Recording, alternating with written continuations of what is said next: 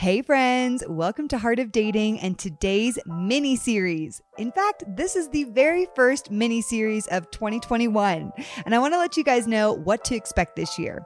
So, on Wednesdays, we will launch a brand new full length episode. And then on Fridays, for the next few weeks, we're going to be launching mini series episodes. These mini series episodes will be short snippets of practical advice for the subject that we're discussing on Wednesdays with that guest of the week. Now, to remind you, the beginning of season six will be focusing on different elements and themes from my very first book, Thank You for Rejecting Me. So, Friday, these mini series, are going to be some really practical advice that also with things that you'll find in my book that comes out on February 16th. So, today, let's go into the topic. We're talking about chapter 11 of my book called God on Mute. So many people lately have been asking me, Kait, you just went through a breakup a few months ago, and how do you seem so positive today? You're smiling, you seem happy. How are you able to do that after just going through a breakup? Well, today, that's kind of what I want to talk about because the last thing that I want to encourage anyone to do is shove down your pain. It's kind of like shoving a marshmallow into a keyhole.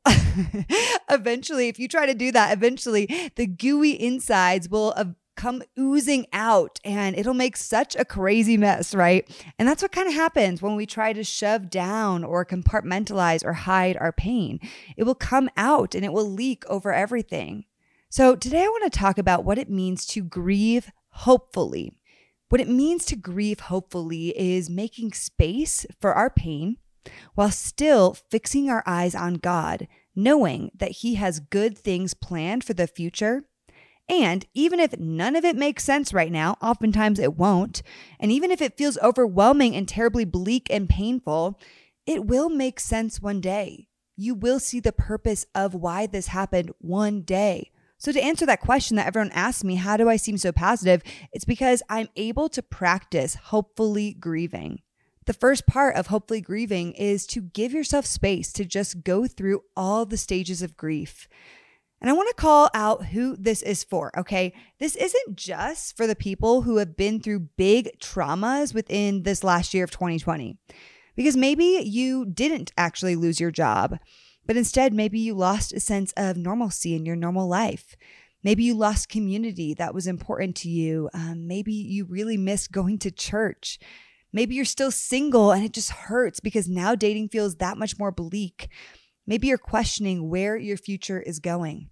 Friend, that needs to be grieved. All the things that are building up over this last year, those things need to be processed and they need to be grieved. You are not broken or weak if you admit that you need some time and space to grieve. We have all collectively gone through so much just this last year.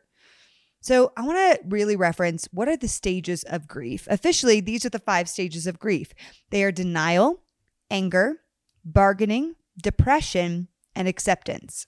Now, let me give you something special here, okay? They pay the therapist big bucks for this information that I'm about to share with you. Just kidding, not at all. But you guys, the thing about grief and the stages of grief is that there is not a specific formula for grief. There are these stages that I just said, but the thing about grief is that you can go in and out of each one of these stages through time. And you don't just make it through one stage and never go back to that stage ever again. It doesn't really work like that. How it instead works is one day you might feel really sad and feel depressed and you can't stop crying. You may find it even hard to get out of bed that day, or you just feel really discouraged. Then the next day, maybe you get hit with a rush of anger towards a person, towards a situation, towards God, even. And then maybe the day after that or the week after that, you find yourself really on edge and on the precipice of cracking at any moment. A few days later, maybe you're hit with a wave of sadness again, and tears start streaming down your cheeks nonstop as you continue to grieve and feel sad for what you lost. Maybe you feel energized one day and you feel like, man, I'm doing great. I can do this. And you start thinking, like, I'm fine. Wow, this grief thing, it's not all that bad. Like, life is good. Until guess what? Something triggers you and you have a hard day again, or you feel anxious again. And then you start feeling like, God, can you change the situation? Like, I just want to be happy again. Friend, grieving is messy and frustrating and never really resolves neatly and perfectly. But the true beauty blooms when we surrender to the entire process. That's where the transformation is revealed in the surrender to the entire process. So give yourself the gift of allowing space for the process of grieving.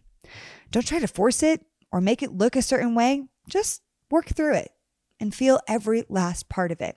There's an amazing book actually called The Body Keeps the Score, and I talk about this in my book. But basically, the premise of it is that the traumas that are stored up in our life, whether big T traumas or little t traumas, little things that pile up over time, those traumas store up in our body. And actually, over time, if not dealt with, they can lead to so many ailments physical ailments, actually, diseases, mental problems, so many things. So, it's really important that we don't just shove things down because it actually will have physical effects on our bodies. That's why people who just compartmentalize and move on to the next thing, even though that may seem like, oh, wow, they nothing affects them, like they're invincible. That's actually not healthy. And I promise you that one day those things are going to come to haunt those people because it's going to come out through resentment. It's going to come out through their bodies having ailments that they are unexplainable. So it's really, really true that the trauma lives in your body and you have to start working through that trauma. And the way you do that is start grieving. So now that we kind of have talked a little bit about the grieving part, I want to talk about the hopeful part here. The part where everyone asks me, Kait, you've just gone through something really heartbreaking. So how do you seem joyous? How do you find hope amidst all the breakups and heartbreaks you've been through? Now, I say this in my book. I say, hope is not wishful thinking. It's also not denying the bad and only speaking from a place of positivity. No, rather, hope is an expectation of goodness based on knowing the character of God and coming to terms with and surrendering to his promises for your life. Grieving means that as we lament and cry out to God with our steadfast prayers, we also set our hope in the confident expectation that God will work through it all because we understand his ultimate goodness and his beautiful promises that we see throughout the Bible. You guys, here's the key with this kind of hope it's not a hope that's void of pain. No, it's not a place of holly jolly gumdrops with rainbows and butterflies and where you just have no cares or worries in the world. Hope is not equal to expecting nothing bad to happen. Jesus never promised us that. In fact, he actually promised us the opposite.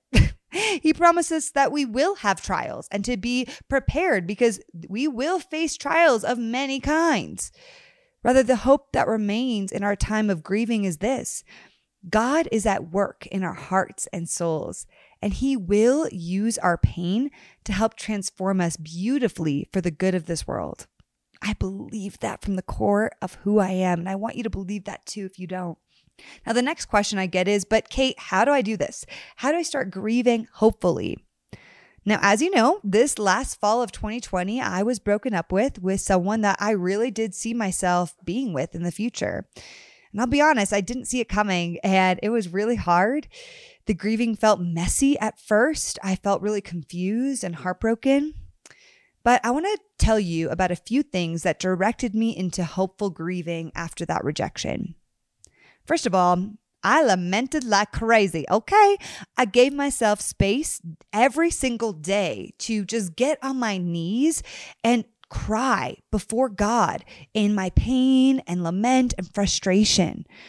I kind of let the grief happen to me and I didn't try to shove it down.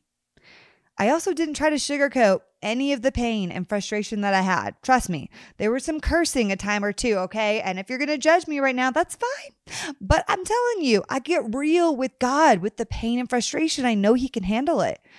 There was even a day I found myself in the middle of a raging storm outside and I had to stay inside.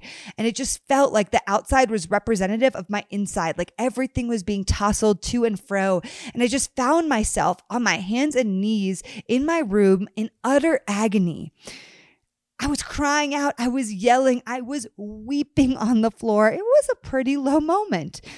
But at the same time, I knew that God could handle it and I knew that He was there. And I clung to a trust that through the lamenting and the pain that God was transforming that devastation I was feeling into something beautiful behind the scenes. I felt him there. He was with me. Now, grieving is not always pretty, lamenting is not always pretty, but God is with us in our pain. Even when I didn't understand any of why that breakup happened, I knew that God did, and I knew that He had me.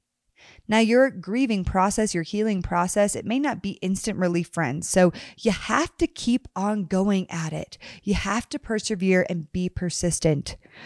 Something else I did was I actually went on daily worship walks. Yeah, I praise God through the pain, which I know seems a little counterintuitive, right? Because you're like praising God for something really terrible that happened. but what this helped me to do was it helped me to get into a posture of hope and of loving God no matter what circumstance I was going through. And this really helped me every day. It helped me fix my eyes on the Lord and it helped me to focus my eyes on what was to come, which I knew would be redemption one day even now, I'm still in that process, right? I don't know how he's exactly going to be using that breakup or why that relationship didn't work out, right? But I know that he's working it all together. I know that he is. And another thing I did in grieving I journaled everything. Okay, you guys, I was a journal fiend. Uh, my hand was like hurting some of the days. Uh, and it's actually been found through science that writing with a pen and paper is actually more beneficial and it resonates more in your brain than just typing a note on your phone.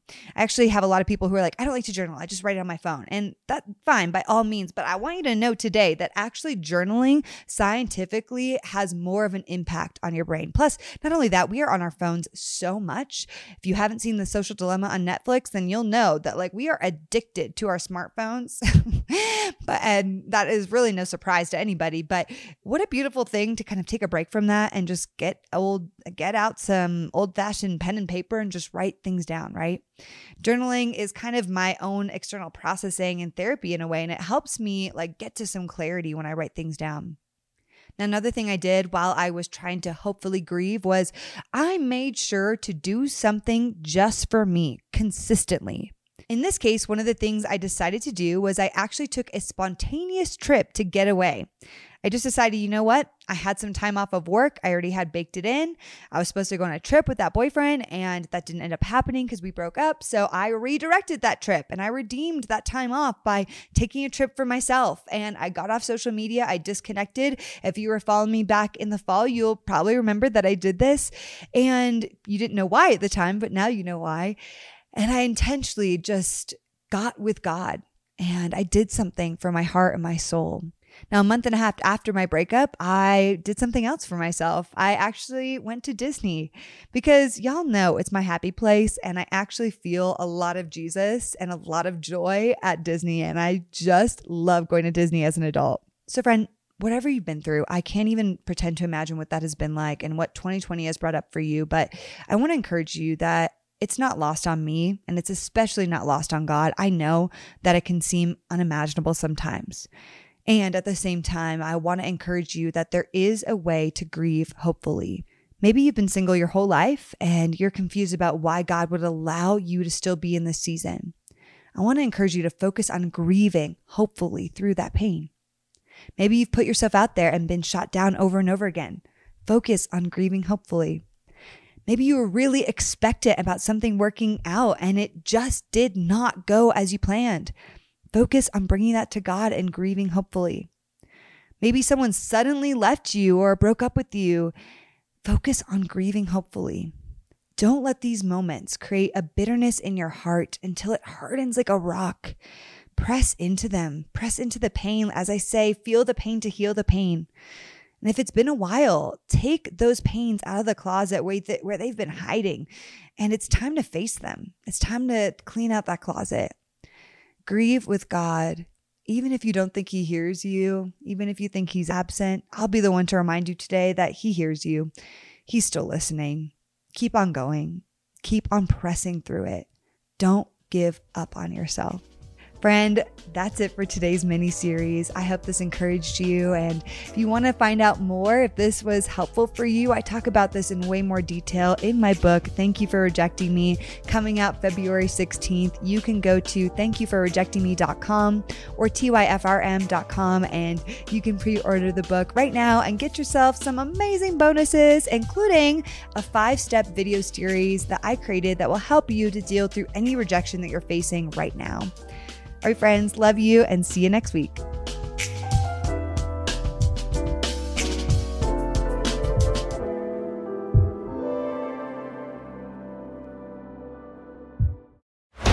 This show is part of the Converge Podcast Network.